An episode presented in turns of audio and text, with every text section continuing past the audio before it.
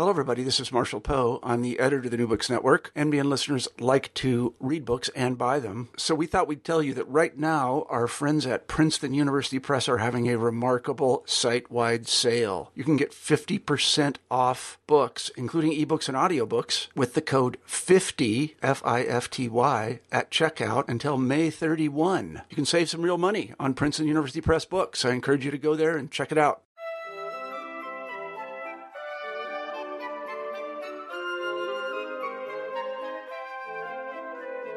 Everyone, and welcome to New Books in French Studies, discussions with scholars of France and the Francophone world about their new books. I'm your host, Roxanne Panchasi.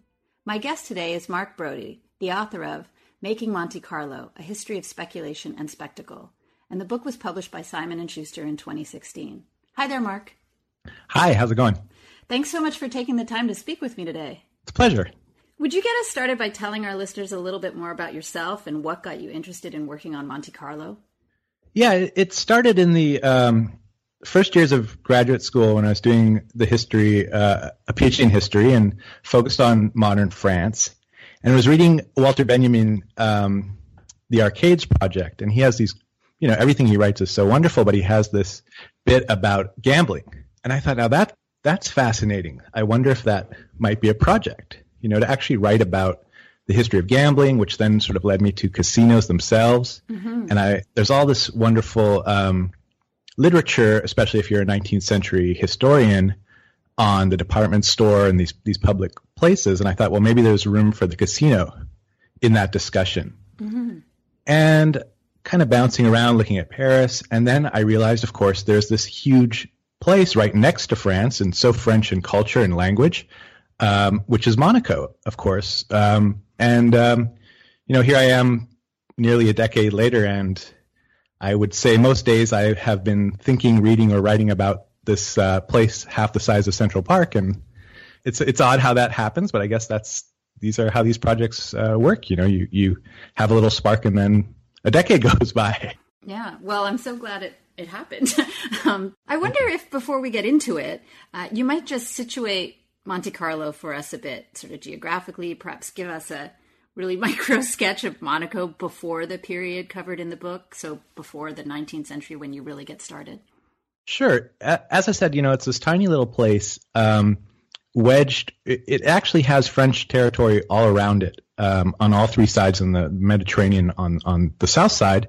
Um, and it's been ruled by the Grimaldi family, this dynasty, for, uh, you know, basically eight centuries with with small breaks during the revolutionary uh, French Revolution.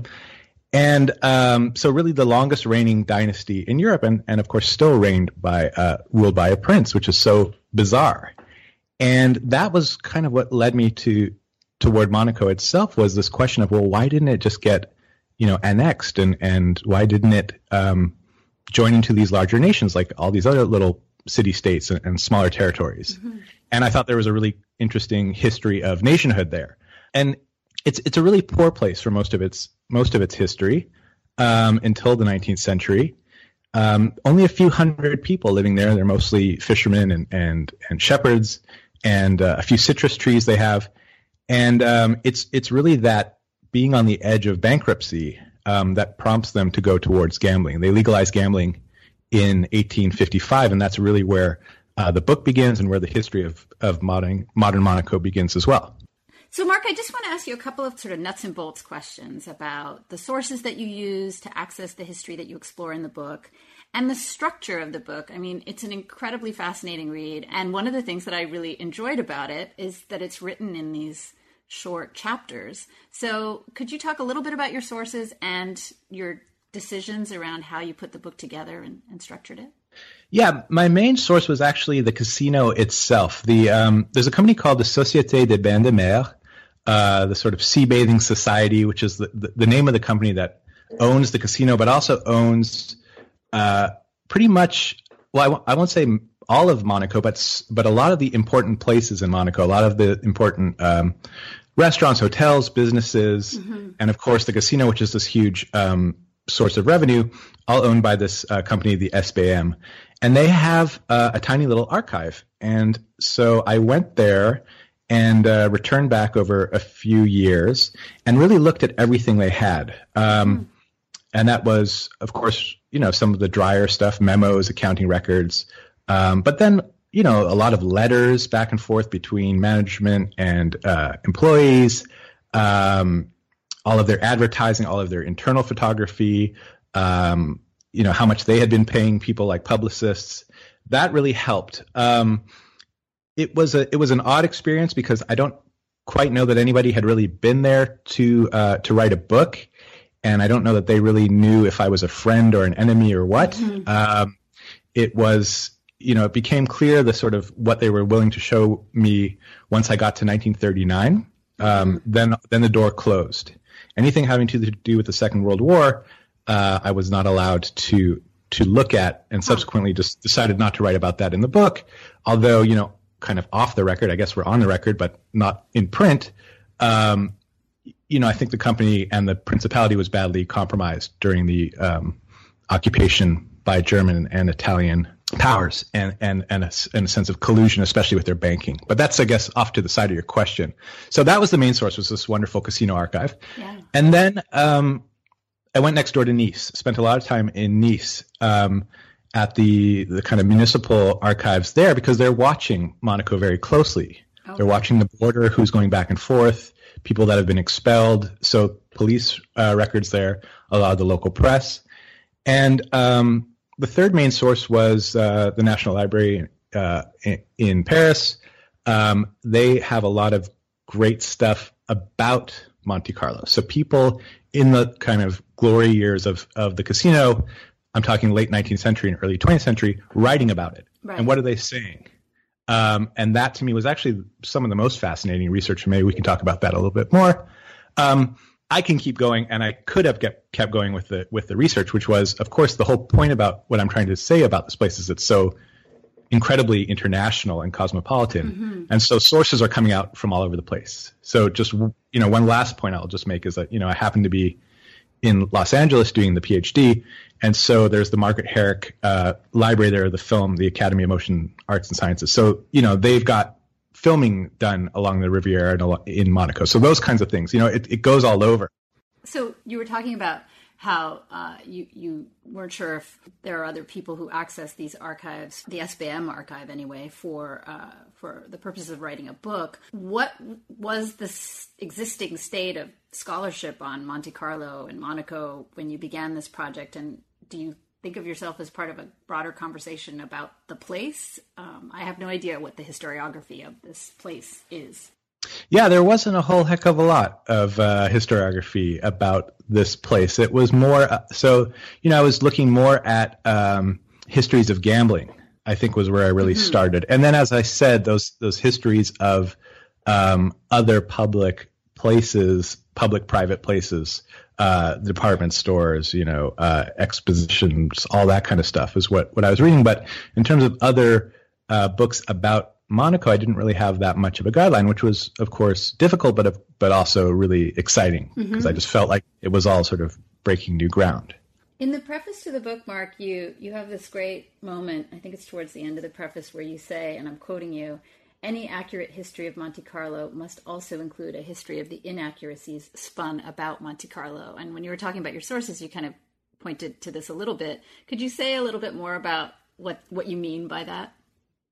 Yeah, that, that's really the heart of the book, and I think the heart of the history of this place is that it's a kind of, as I said, uh, there's a territory, there's a small piece of land, um, but nothing there in terms of the business itself when I start the book and when I start this history in the mid 19th century.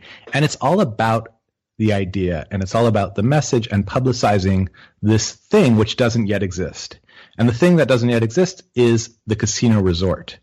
Um, and that's really what I'm trying to draw out is this idea that I think in Monte Carlo, you see the early stages of businesses that can be founded on an idea, uh, founded on um, kind of speculative um, energy. And so it's really, you know, we take this for granted now. If you look at a place like Vegas or Macau or Atlantic City, these highly themed spaces, I think in Monaco, that's where this all starts. Mm-hmm. Um, so it, it begins with this founder, Francois Blanc, who takes this empty space and not only you know sells it as just a casino, but as so much more than just gambling. It's actually going to be about a place where um, you can escape the control of your home nation because this is a place where gambling is legal when it's uh, banned across much of Europe, and that that that escape is actually going to be seen as a glamorous act. You're going to be among other people who are free, either because they're wealthy enough or they're daring enough or whatever to come to this place. Uh, it's not easy to get to, and there you are among kind of equals, uh, you know, elites for lack of a better term, at least in the early stages. So I just want to follow up on some of what you just said. The book begins with this fascinating story of the these brothers, Francois and Louis, who are also twins. Can you give us a short version of their story, how they end up in Monte Carlo, and then maybe I'll ask you about the, the history of gambling to, to follow up on that. Yeah, these these are twins who are born into uh, humble circumstances in the in the provinces in the French provinces. Their their father, um, who is a kind of minor official, dies before they're born, and um, they they leave the sort of the farm, the family farm, and they go and make their way as professional gamblers and essentially uh, card sharps. You know, these are people who are are either rigging car uh, card games or can calculate um, probability in a time when that's a, a, relatively new concept, and they and they sort of they really capitalize on that. And um, Francois, who becomes the founder of Monte Carlo, is the is the shrewder of the two, and he gets he gets to Paris and the Palais Royal and meets the sort of reigning uh, gambling impresario there. Uh, and this is in the 1830s when gambling is still legal in France, mm-hmm. and gets gets groomed to, and, uh, to to run his own um, enfer, you know, one of these hells as they call it, the the small little gambling houses along the Palais Royal there in the arcades, um, and he of course learns, you know, this is the truism of gambling that the best way to win at gambling is to own a casino. Mm-hmm. That of course is the guaranteed odd. Uh, you know, you will always win. But what he does is he goes one step further than the person who trained him and sees that um, the, the future of gambling is really going to be in, in what, what is now called industrial gambling. Before he comes along, most of the games are these one to one adversarial matches where um, people will gamble head to head, and the house will take just a little percentage or a little commission for hosting the game. And Blanc sees that actually, uh, you know, as gambling becomes more of a mass distraction, um, people are going to want to play for smaller stakes against the house and for longer periods of time. And that's the kind of games we know now, uh, roulette, you know, these these things where you put you can put maybe a few dollars down and you might get a big win, but it's more about entertainment or whatever. Um, he sees that that's the future, and so he's kind of the first one who really invests in um, a whole bunch of roulette tables, um, a whole level of management of security. This idea that you're going to get a square game that sort of originates with him. That this is this is more run like a real big business. Mm-hmm. Um, that's part of it. And just just to end with his second contribution is, as I said, this idea that it always has to be the gambling space always has to be about more than gambling itself. So he starts in Monte Carlo offering, um, you know, musical um, performances, opera, ballet, all of these things to kind of uh, go along with the gambling. And then people start to think about the experience as as more of a, as I said, a, a, a night of entertainment, and not just a kind of base uh, financial transaction, which is really what gambling is, of course. So, Mark, you draw attention to this 1838 law that abolishes all public gambling in France. Can you situate the emergence of a gambling industry site in Monte Carlo in relationship to the law in France, but then also maybe a little bit throughout Europe in this period? Yeah. So w- when that law gets passed, the the gambling on- entrepreneurs and empresarios in Paris go to the Rhine, usually, usually in these German territories, and that becomes the the hotspot for spa gambling.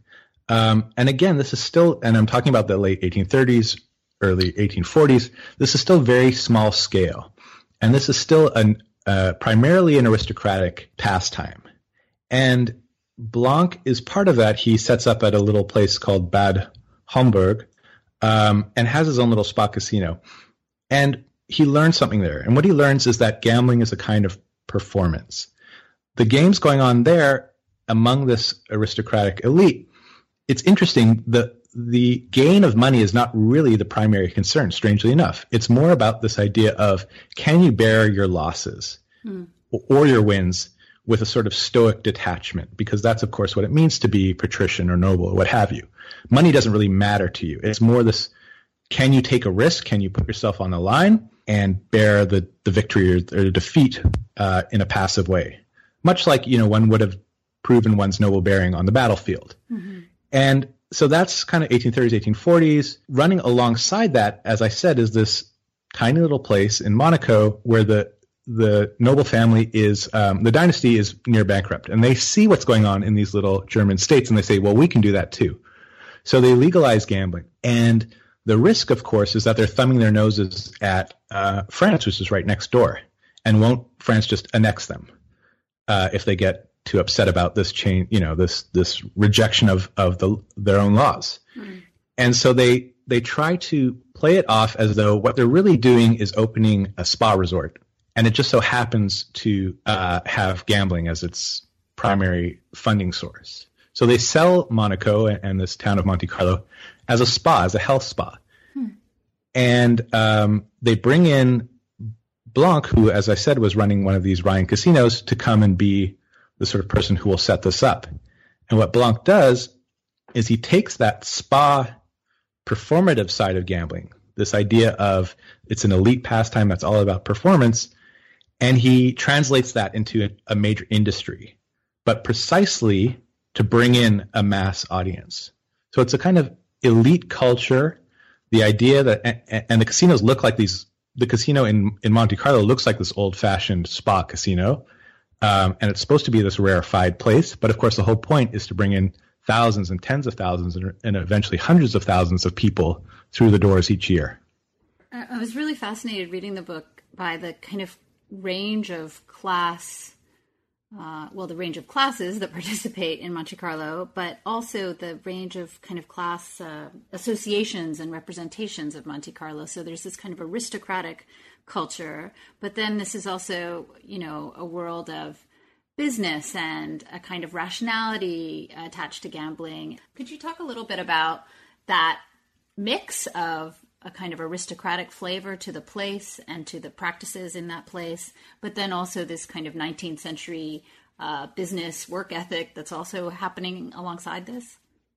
Yeah, and that's where I think the history of the Grimaldi dynasty is, is such a bizarre little addition to to the history of of um, nobility and aristocracy and royalty in the modern period. Is yes, we have these these certain families that have are still incredibly wealthy or powerful today, um, who are royal, but th- those are people who sort of survived, let's say, um, the revolutions and hung on to their land and their wealth that they'd attained over centuries. Whereas the Grimaldi are their fortune is made precisely in the mid 19th and earlier 20th century, and precisely because, unlike so many of their peers, they're willing to ally with um, business and with mm. the bourgeoisie. They see that right from the beginning. Um, there's no taint in, in in in doing business. This is how they're going to actually thrive. And so, and that that mix of uh, a royal, noble, aristocratic culture and a very, um, you know, I would say uh, cynical uh, business ethic is at, at, the very high levels of who's running the show. I mean, it's a total collusion between the royal family and the casino, but also it trickles down, I think, to the casino itself and to the resort itself. It is this place where anyone can go so long as uh, one has the power and the wealth to do so, at least in the early era. And then that feeling, that culture, uh, kind of survives and gets distilled to the masses. As I said, it's, it's this place where you can go to feel as though you are somehow elite. And I think the point there, what I'm trying to say about nations and, and, and the history of nations in the 19th and 20th centuries is that we have to look at these little tiny places because they're not just weird outliers. They're actually totally fundamental to the way that money and power operate in our own uh, era, which is we talk about things like communication networks and rail networks, transportation, all that stuff, uh, building imagined communities, of course, building these big nations, these big powers. Mm-hmm. But we also have to remember that those same technologies allow for individuals to escape state controls in new ways. Mm-hmm. And that's precisely why Monaco thrives. It's this place where you can go and do things that you wouldn't necessarily do at home. And it doesn't really matter where you're from. It matters only that you are uh, wealthy and that you are mobile. And so power doesn't always reside in big places, right? It, it, it moves and it kind of find, pops up in these little nodes uh, that are truly global, I think. Mm-hmm.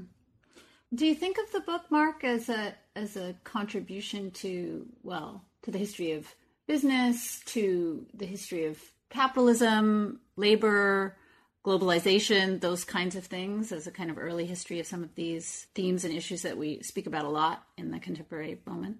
My background is really, and my and my interests are really in visual culture and the history of of um, all sorts of different uh, technologies of media. Mm-hmm. And so that was really where I was trying to start with was this idea of there's all this this efflorescence of images about Monte Carlo and created in Monte Carlo. All the posters, the way the casino looks, um, the films, all those things are what drew me to it. So I really saw it as a cultural history and primarily a cultural history focused on the visual.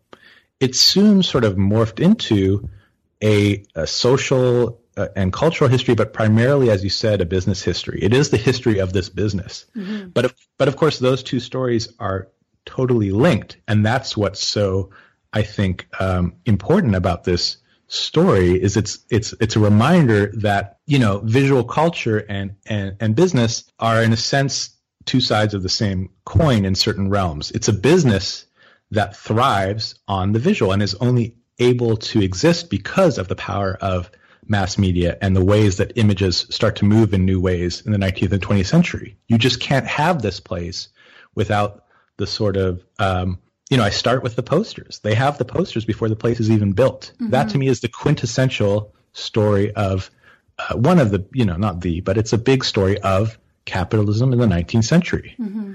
That the image itself is something you can sell before the real thing. I don't think you can do that before, beforehand. So this, you know, the subtitle of the book is a history of speculation and spectacle, and we've sort of moved into this territory of thinking about the relationship between the two. Um, you situate the history of Monte Carlo in relationship to the history of mass culture and spectacle and the period that you're covering and advertising and this visual culture that, that you've just been talking about.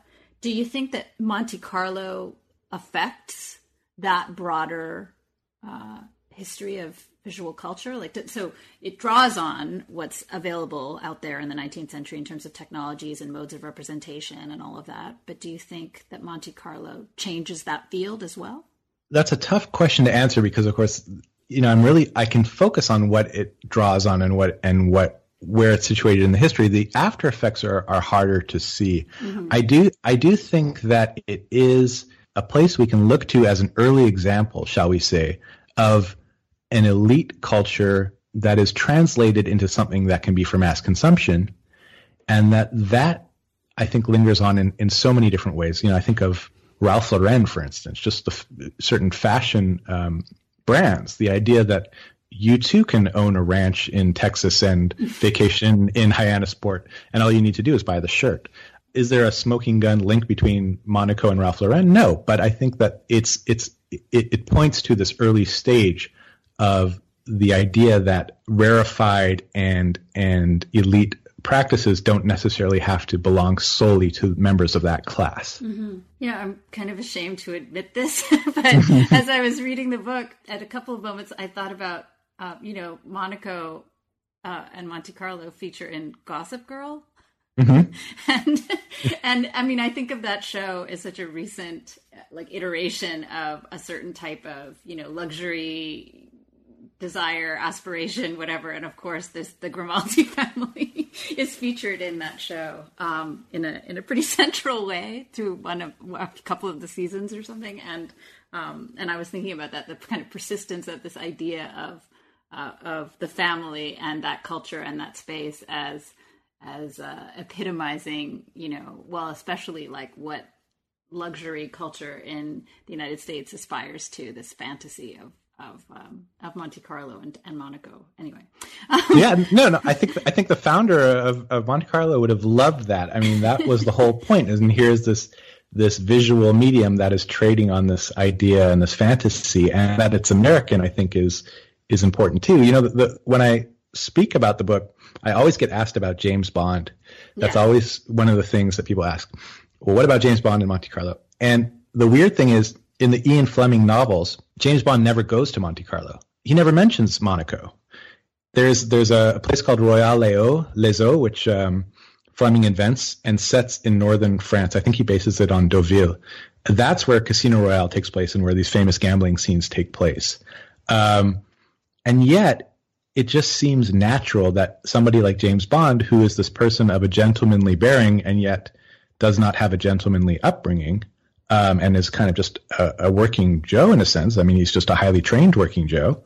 Um, should be in Monte Carlo. It's a place where somebody like him belongs. And so once you have the films come along, the cinematic imagination just puts him in Monaco. He just has to be there. And so once he gets to film, then the Bond character does go to Monaco, although in the books themselves, uh, he does not. And I think that tells the story of of the power of of of this image um, and that's the spectacle side of the story. Mm-hmm. So we've talked about the kind of high end side of capitalism and the question of aristocracy and this luxury, these luxury associations with with uh, Monaco and with Monte Carlo. But this the book is also engaged uh, and raises issues of the the labor that underlies all of this. Um, and I guess I was I was surprised, you know, when you you mentioned this earlier that uh, to talk about Monaco as a sort of relatively impoverished place, or to think about the relationship between this luxury culture and the rest of the population. Um, so maybe just to ask, what's the the labor dimension of the story?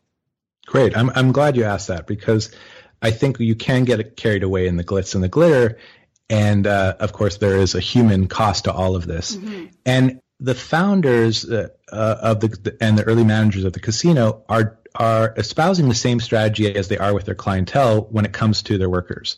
Anybody can come work in Monaco uh, in service of the casino if they have the skills to do so. It doesn't matter where they're from, uh, what side of uh, recent wars they might have fought on, for instance, after the First World War. Just just come and, and, and work, and not many questions are asked, and that raises a lot of um, tensions with the local population, which is at this point, uh, you know, and throughout most of the history, a few thousand people who want jobs and um, are willing to kind of turn their, their territory over to gambling precisely because they think it will uh, guarantee them jobs. And there's there's an ongoing tension between local workers and outside workers, and a, a fairly repressive management. It all bubbles up into this fairly large worker uprising just on the eve of the first uh, Monaco Grand Prix in 1929. So, Mark, I'm just wondering what some of the key tensions and conflicts uh, might have been that arose after the casino, the first casino opened. So, you know, there's the first casino opens in what is it, 1858? Uh, 1856. 1856. Um, so the first casino opens in 1856. Uh, and then, of course, there are subsequent casinos, so competition between sites, and then between the state, perhaps tensions between the state and the gambling interests and business interests. So, how did gambling fit or not within the broader social and economic landscape of Monaco, and what were some of the conflicts uh, that arose uh, after the first casino opens? Yeah, like I said, they're always afraid, the people in Monaco are always afraid of what people outside in more powerful nations are going to think about the fact that they're going alone in this whole uh, legalization of gambling. And so there is an ongoing tension of um, can we do this without upsetting our neighbors?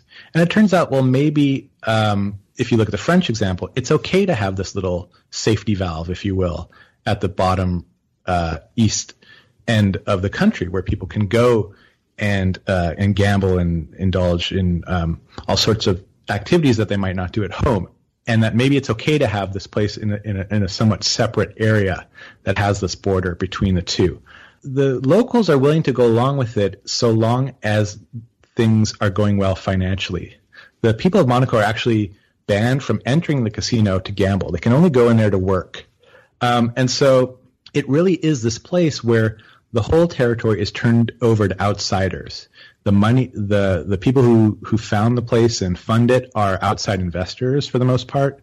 Um, workers mostly come from the outside, and of course, all the profits are coming from the outside. So it's a country whose infrastructure is built up completely uh, by foreigners, and I call it a cosmopolitan company town because it has all the markings of a company town. There's just this tiny little kind of cabal, if you will, of of people who are running the show, and yet it's a company town, and it has this this this one industry, which is gambling, and yet it's a company company town that is founded on the very idea of cosmopolitanism, of being open, of anybody can come here and it's okay. Mm-hmm. Um, and I think that's a that's a sort of new way of thinking about cosmopolitanism. Is that it's not it's not somebody proposing that we think like global citizens for any uh, wonderful uh, political or social benefit. It's precisely deploying that idea for uh, a, a, very tight and internalized um, profit.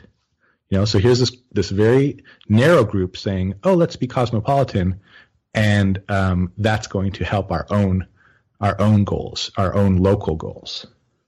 So, Mark, this is also kind of a history of uh, the development of transportation in Europe at this time and the history of travel and tourism, uh, not just within Europe, but beyond uh, Europe's borders. Could you say a little bit about that? Yeah, and that's actually what's come out of the book is I've I've become more and more fascinated by that history or the histories of travel and tourism, and that's really where a lot of my teaching at, at Stanford now has been hmm. on these his, on these histories. I, I, teach a course called Speed and Power, for instance, which is all about the history of, of transportation and transportation technologies and travel and tourism. And I think that again, I said, well, Monaco can't really exist or thrive without the age of uh, the mass image it's also the same thing when it comes to mass transportation. Uh, we mentioned that the casino, you know, the legalization of gambling is 1855. They only start to really turn a profit in 1868, which happens to be uh, the same year that the railway is connected to Monaco. It's also the same year that the railway connects to Lourdes. And so there's this kind of interesting parallel of these two southern uh, pil- pilgrimage sites, if you will. Um, and you know, the the rap at the time, what the French press are saying is that uh, Blanc, the, the the guy who's running the show in, in, Monte Carlo, has paid off the PLM to get um, to get the line down to the south, and certainly um, the archives will bear out that there's a very tight relationship between French uh, rail officials and and uh, the SBM. Mm-hmm. And uh, again, it's this idea of only it's a place that can only thrive through people coming from the outside and people who know that they will only be there temporarily, and so can act and uh, and consume and perform in ways that they wouldn't within their home communities. And that's where the um, the French, the, the, the Parisian part of my research really helped because then I got a whole bunch of uh, polemicists and journalists and novelists writing about Monte Carlo as this place that is dangerous because it rejects the bonds of community. It rejects the bonds of family. It rejects uh, the republic in a sense. And so you have all of these stories of uh, fallen women or men who are abandoning their families or uh, children who have, you know, prodigal sons and daughters who uh, fall into ruin and eventually suicide the tons and tons of suicide stories, uh, mm-hmm. uh, both both presented as fact and fiction. People have come to the casino and they they they forget their duty, they forget their ties to home, uh, they forget their ties to family, and uh, and and that ends in death. Well, what you're just talking about now, and your reference to Lourdes just a couple moments ago makes me want to ask about the role of religion in all of this in this period, the way that gambling or the history of gambling plays a role or not in the in the kind of standoff or um, uh, you know opposition between secularism and the sacred in this period. Are, are those things connected? You know, there's there's not an awful lot of of religion in the book. And I'm wondering if that is a weakness because it, it is, and that is where a lot of the gambling uh, literature that I was reading has been so interesting is is positing the belief in luck and the belief in chance mm-hmm. as this sort of secular way of understanding the world. And I guess I didn't really do that in in, in my own book because I thought that had been r- rather well covered.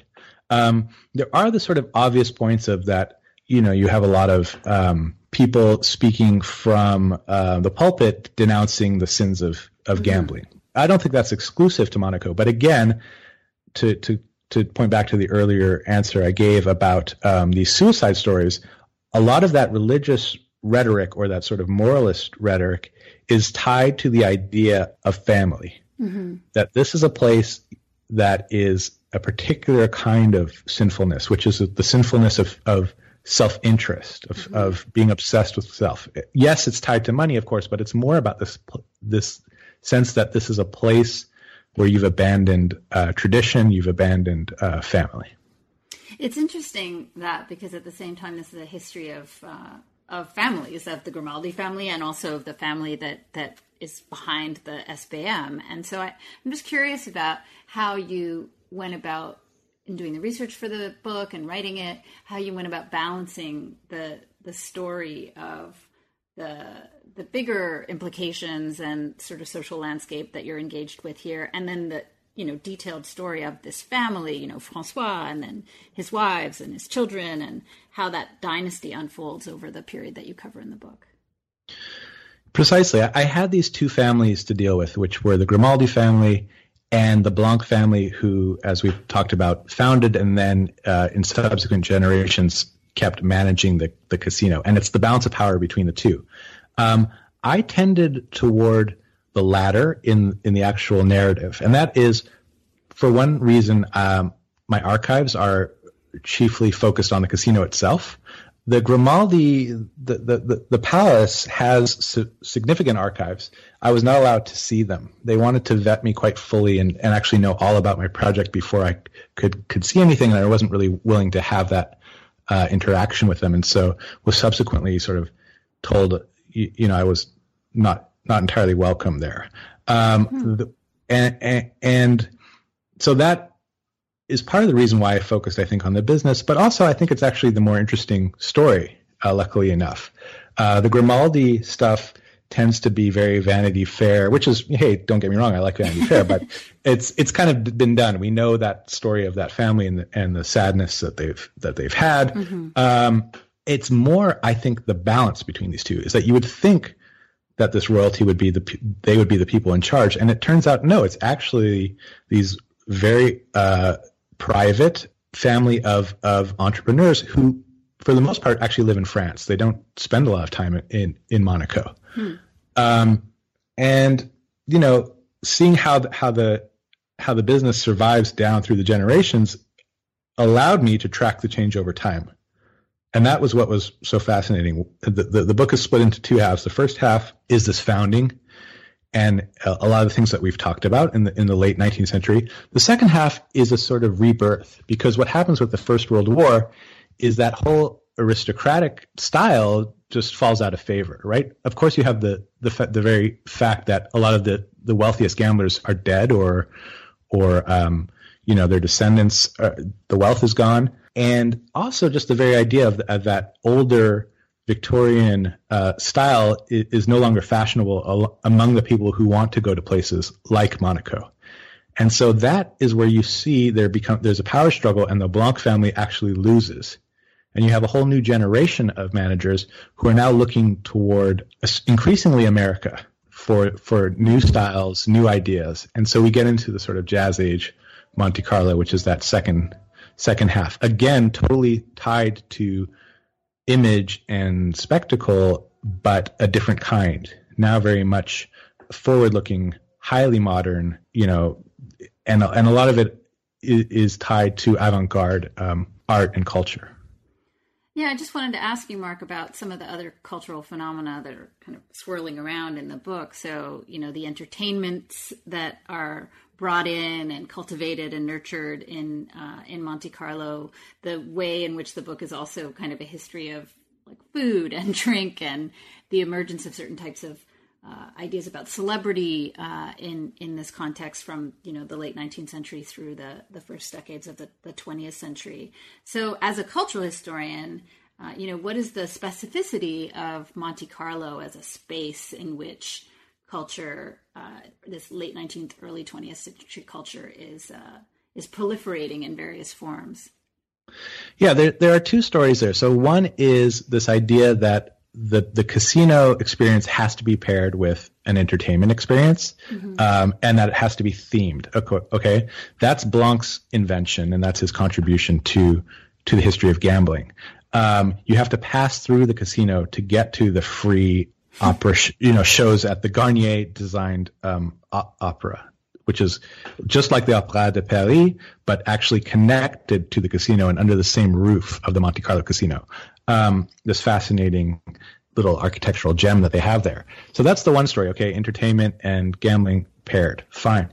The other story is well, what kinds of cultural products are they are they favoring in Monte Carlo? Because it could really have been anything, mm-hmm. and thus it really could have been anything in the subsequent iterations in places like Vegas Macau? Why do they look the way they do? Mm-hmm. Well, there's there's a couple things. First is this highly themed, exoticized um, space, right? They're pointing away from the met- metropolises of to the north and really looking south. So they import palm trees. Um, a lot of the architecture is is highly sort of uh, Orientalist, shall we say? Uh, it's very much about the Mediterranean space. It's an exotic space, right? Mm. You may have you may have come down on the train from Paris or from St. Petersburg or from London. Once you get here, you you might as well be in another world. Mm-hmm. Uh, so, and I think we see that again that that casino resorts tend to have that sort of palm tree aesthetic, shall we say? Um, as has been noted, the irony of the Côte d'Azur of the French Riviera is that the ultimate, and this is Ken Silver, uh, our historian, has said this. You know, the whole icon the ideal icon of luxury for the Côte d'Azur is the palm tree, and it is imported. you know, it's an invention. It doesn't. It's not natural to the region. It's just like the coast itself, as this playground has been invented. So that's the the architectural and the, and the look, but then also, as I said, what kinds of things are they funding? And I found, and this was a, a, a kind of nice uh, discovery in the archives, is they kept funding again and again anything that had to do with speed and with movement. And that's why, and that starts with um, certain, uh, even ballets that they're funding. Uh, the Ballet Russe is headquartered for a lot of the year in Monaco in the, in the 1920s. It's actually one of its um, kind of firmest and most uh, financially lucrative bases is to be in the pay of the SBM, mm-hmm. and they do a lot of they debut a lot of their performances down there, it, and then kind of take them on the road to Paris and London. And so there's a lot of dance, a lot of movement, but also, of course, the um, variety of boat races, jet races, uh, or sorry, airplane displays, um, and of course the Monaco Grand Prix and earlier iterations of, of these auto rallies. And I say, well, that's not coincidental. They are funding anything that has to do with movement because that's so central to who they are and how they became successful. They could only have become successful with all of these uh, transportation networks. And it's also about the very ethos of what it means to be in Monaco is you are somebody who is on the move, who has no roots, who has no connections. And that is not a shameful thing. That is a wonderful thing. That is a glamorous thing. And that is a representative of wealth and power. And so they, they champion again and again anything that has to do with if it moves, it gets funded.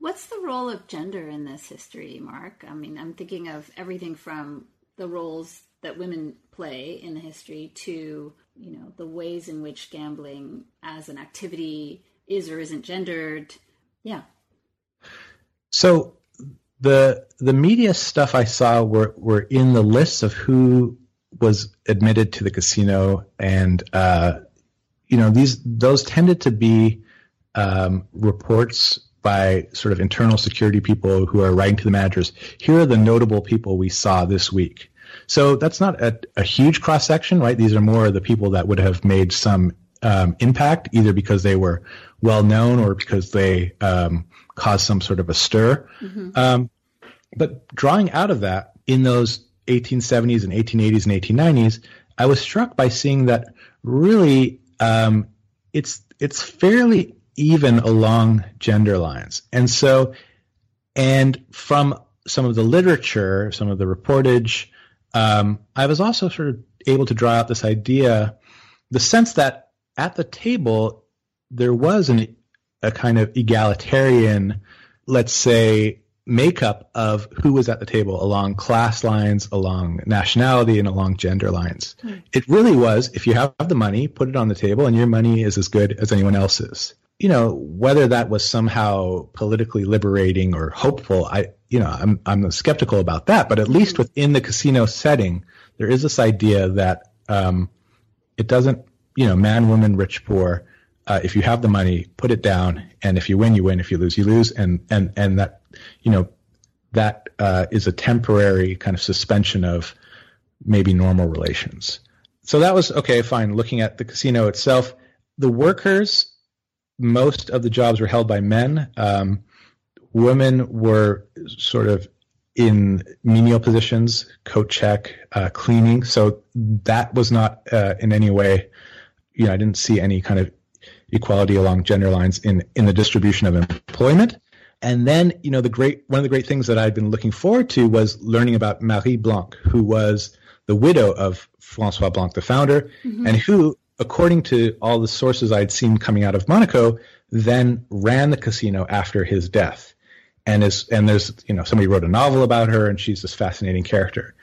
Unfortunately, when I looked at the archives, that story was not borne out. Hmm. It actually looks like she was pretty much um, a silent sort of stockholder, and that there's that that um, Blanc's personal secretary rose in power and sort of ran the show in her name, um, which I was disappointed to in, in seeing because I, I, was really interested in that story and and learning about that era, but it didn't actually um, lead me to to what I wanted to see or was hoping to see.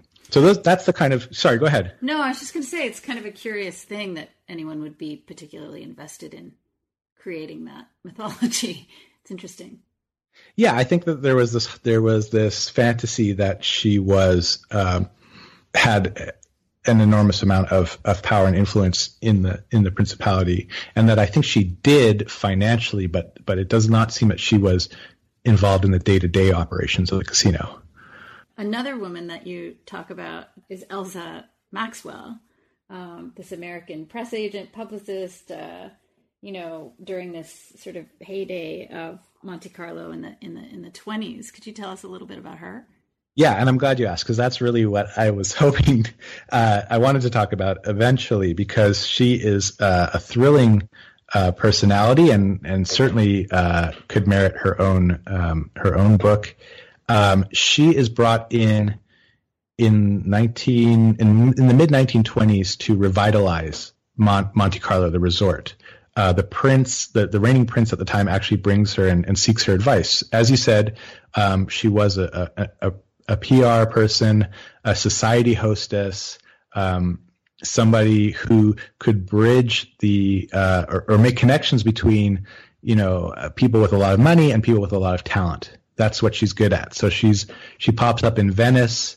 Um, helps to revitalize or create a summer season there and uh, is seen, you know, organizes parties with people like Cole Porter and um, is is credited, for instance, with inventing the treasure hunt. You know, she she has all of these great um, kind of because of her background as uh, in the press, the, these kinds of attention grabbing uh, stunts, publicity stunts. Huh. Um, but she's a very shrewd, um, a very shrewd uh, businesswoman, and sees precisely what people are missing in Monte Carlo, which is that they have this ocean and they have um, this weather, and they're not capitalizing on it in the right way. Hmm. Before the 1920s, nobody is going to the to the Riviera or the Côte d'Azur in summer. It's it, it, it's it's almost exclusively a winter resort. You go there to escape cold winters in Russia or wherever, and you take the air and you take the waters in the winter, and then you go home.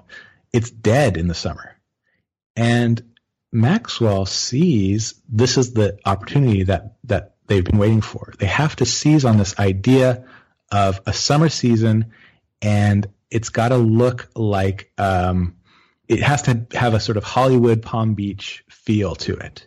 And so she she gets the casino to to put a lot of uh, money and infrastructure into promoting a summer season. So they open like you know a tennis club, and um, they try. You know, there's no great beachfront there, but they they build this huge Olympic-sized swimming pool at right at the edge of the ocean, mm-hmm. which none of the which the French you know contractor is so he's totally baffled by this idea that you would want to put a you know a, a pool right at the edge of the ocean, but it works. And um, she really in the 20s. Um, kind of reinvents and rescues this this ailing resort by by looking to the states, by looking to people who are along Riviera, then like uh, you know Coco Chanel, of course, but also Fitzgerald and Hemingway and that whole crew. She sees those styles as being important, and and that that's actually uh, what Monaco has to has to kind of capitalize upon. Uh, if you go to if you go to Monte Carlo now, there's a the Monte Carlo Beach Hotel, which is this great 1920s um, hotel that was built under her direction the the jewel of the hotel is this uh, restaurant that overlooks the ocean, and it's called the Elsa. Huh. Um, I really want to go to Monte Carlo after reading this book. I am kind of amazed that I haven't yet. Um, we talked a little bit already, Mark, about the the kind of dark side of capitalism and poverty and some of these other issues. And I'm just wondering about you know crime, violence, uh, other types of dark stories, scandals. I mean, I, I don't want to no, sound too eager to hear about them, but please tell me the dark stories. Um, but just what role that that dimension of things plays in the in the book. Yeah, here was again a moment where the the idea going in did not align itself with the results of the research, which is so, which is why we do the archival research in the first place, which is that I had read again and again about um, murders and suicides in Monte Carlo. That that gambling and and cas- this casino resort uh, inevitably bred a, a dangerous uh, environment. Hmm. And uh, and so suicide was one of the ones I focused on in trying to get to the archival sources of well, how much of that actually happened? Um, because as I said, the press at the time is really focused on that. So I said, well, there must be something going on here. Um, all of these stories of spectacular suicide, you know, people even uh, in the illustrated press pictures, you know, lithographs of of people who had killed themselves right at the tables, you know, with the blood spilling out on the tables in front of this whole crowd. And I said, well, okay, let's what's behind that? And when I when I looked as much as I could into the research, I didn't find that you know any large number of suicides had happened. I, I certainly found that the casino uh, had had some, uh, the security had had some experiences with with people who had either uh, committed suicide or threatened suicide, and that those were unfortunately kind of not handled in, in the most um, sensitive way. Um, but were the numbers any larger there than anywhere else? That I could not tell conclusively. Mm-hmm. Um, Dominique Kalifa, you know, a wonderful French uh, cultural historian, historian of the press, mm-hmm. pointed me to um, to some of the the statistics that Durkheim had actually used mm. uh, in his study of suicide and that said, you know, there's actual hard numbers for the area of how many people killed themselves and, and why, according to how it was recorded by the police, the authorities at the time. And so while I did not have Monaco itself statistically to look at, I had all of the surrounding French uh, areas. Hmm. Uh, and of course, people in all of these stories about people killing themselves in, because of Mont- ruin in Monte Carlo, most of them took place on French soil because people were staying, you know, the place itself was rather small, so people were staying in Nice or so I, I kind of I, I I drew out of that and and, and you know I, I wouldn't say that this is in any way definitive, but based on those statistics in the surrounding area, I didn't see any huge spike hmm. um, that would lead you to believe that that the stories in any way matched the reality. And so again, the point there was, well, why the stories? And as I mentioned before, I think it is this idea of a place, a resort setting and a place where uh, that is so um, where where financial transactions take such prevalence uh, and where entertainment is so is so kind of uh, all encompassing um, is inherently threatening to the bonds of uh, nationhood, to the bonds of community, to the bonds of, of of cooperation, and so it must be demonized and demonized in a certain way. You end the book, Mark, uh, you know, around the period of the, the first Monaco Grand Prix, which is in the late 20s. So t- is it 1929 that the first uh, Grand mm-hmm. Prix uh, takes place?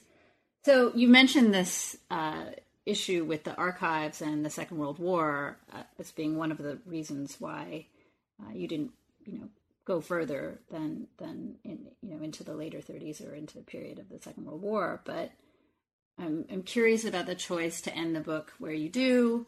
Um, and apart from the archival consideration, if there is anything apart from the archival consideration, how you think about the package here in terms of periodization from the early 19th century to, to the end of the 1920s and to you know arrival in the 30s, what what effect do you think that it has in terms of the arc of the story and you know what's the afterlife of monte carlo um, that if you had had access maybe to some some of the years after this what what would you have wanted to follow up on so one of the things I hear again, you know, people who either I know or in reviews or just kind of discussing this, um, I hear again and again, yeah, we love the book, it's great, it's awesome, and then it just ends so abruptly in 1929. What's up with this ending?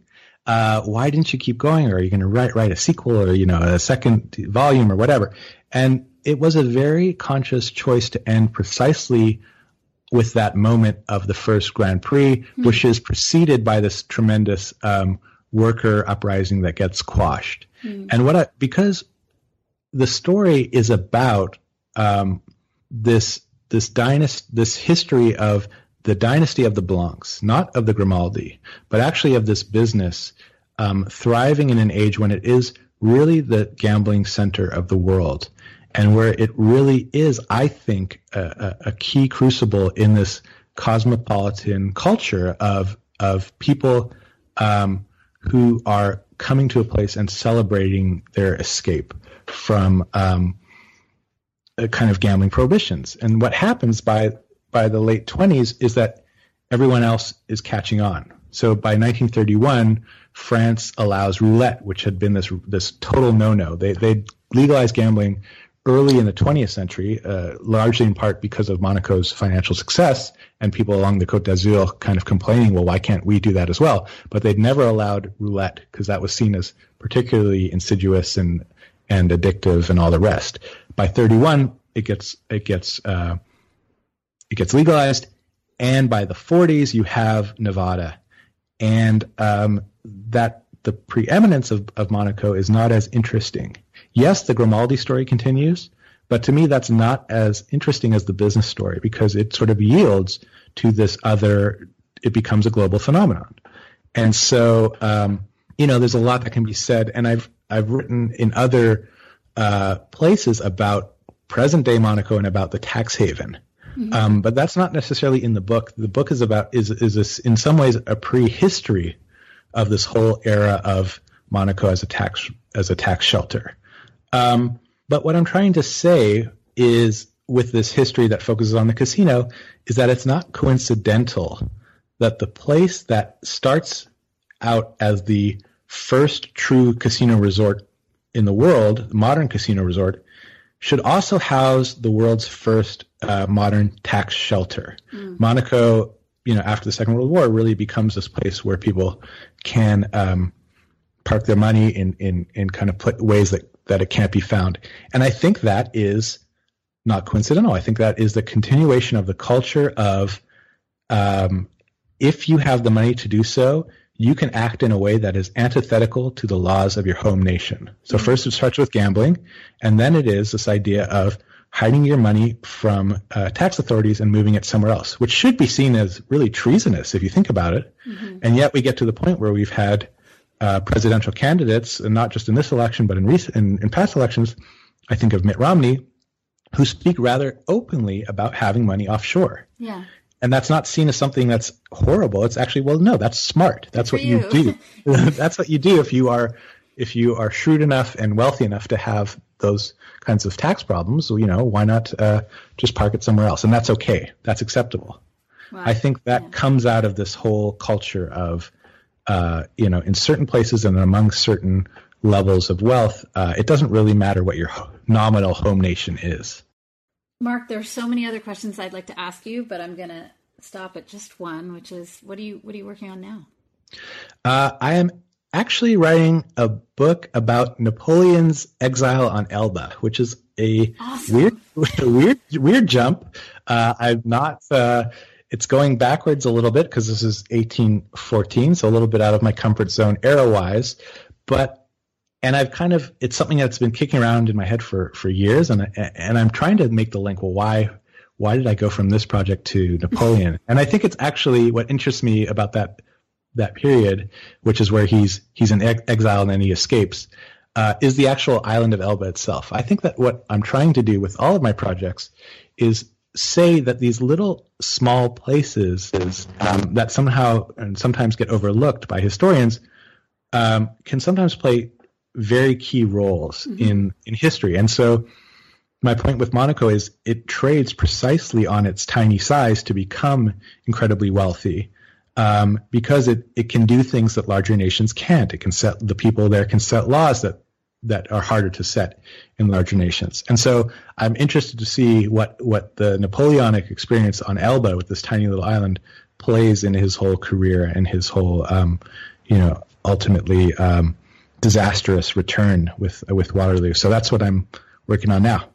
That sounds pretty exciting. Maybe you should be writing at some point, you know, the the small square kilometer methodology essay, Right. Because it does sound like a theme that runs throughout, uh, you know, some of your interests. Mark, I just want to thank you so much for speaking with me and for writing the book. Thank you. It's been an absolute pleasure.